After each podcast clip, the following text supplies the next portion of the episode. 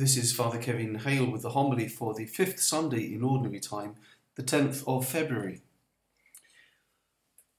I consider myself to be a reasonable driver, and most of us who consider ourselves to be competent behind the wheel don't like being given guidance. And unless you are someone who is very patient and long suffering, then backseat drivers can be irritating and even dangerous. So when Jesus got into the boat of Peter, it was like someone getting into your car and telling you what to do. And it must have rankled for him because he knew his job, he knew what he had to do, he knew he was a good fisherman. But just then, another dimension was added to Peter's life. In the course of life, we make many important decisions about relationships, education, finance, and so on.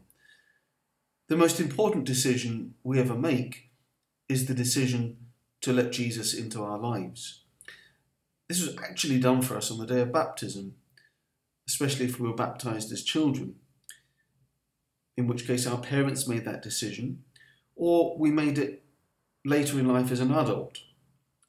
But whenever that decision was made, it's something that has to be remade daily. St. Peter wrote, Let God's call and choice of you be a daily reality.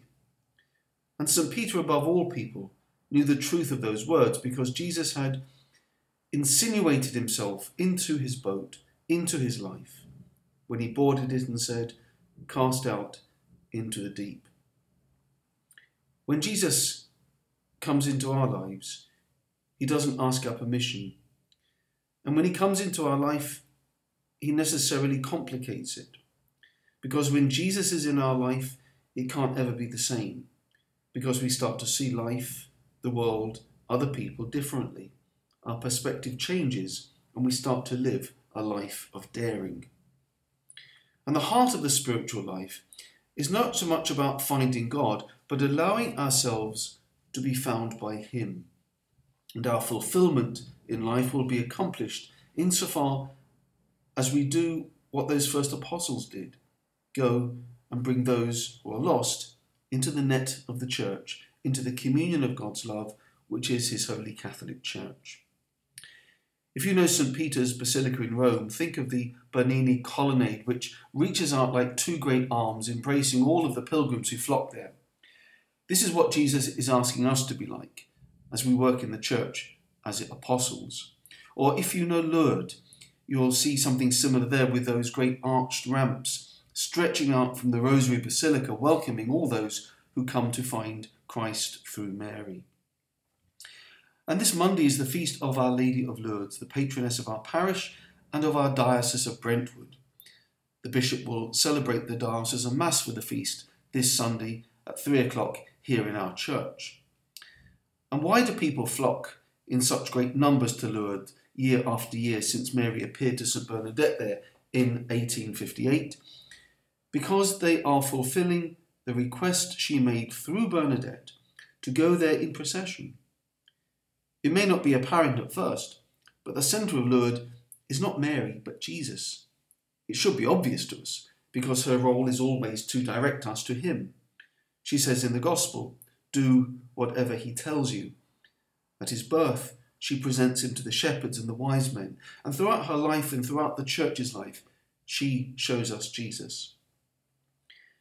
Whenever we go to pray at our grotto here in the church, a reproduction of the Lourdes grotto, which is a small piece of Massabielle in this corner of Essex, we go there at Mary's bidding to find our Saviour, to Jesus through Mary. Sometimes non Catholics often wonder at our love and devotion towards Mary. The model of this devotion, of course, is that given us by Jesus, the devotion of a son to his mother. And there's nothing strange or extraordinary about this. I love some words of the hymn by Father Frederick Faber, who was a confrere of Blessed John Henry Newman. It begins Mother of mercy, day by day, my love for thee grows more and more, and continues But scornful men have coldly said, Thy love was leading me from God. And yet, in this I did but tread the very path my Saviour trod. As we approach the feast of Our Lady of Lourdes, there is much to pray for in our parish and in our diocese for the bishop, the priests, religious, and all God's faithful, for family life, and especially the sick and the suffering are so much at the centre of Lourdes. But remembering always the urgent call that Mary addresses to us from that place through Bernadette, that we pray and do penance for sinners, for our sins and for the sins of the world, that purified with the help of Mary's prayers, we may be ever more effective fishers of men for the salvation of the world. Let us pray. Keep your family safe, O Lord, with unfailing care, that relying solely on the hope of heavenly grace, they may be defended always by your protection. Through Christ our Lord. Amen.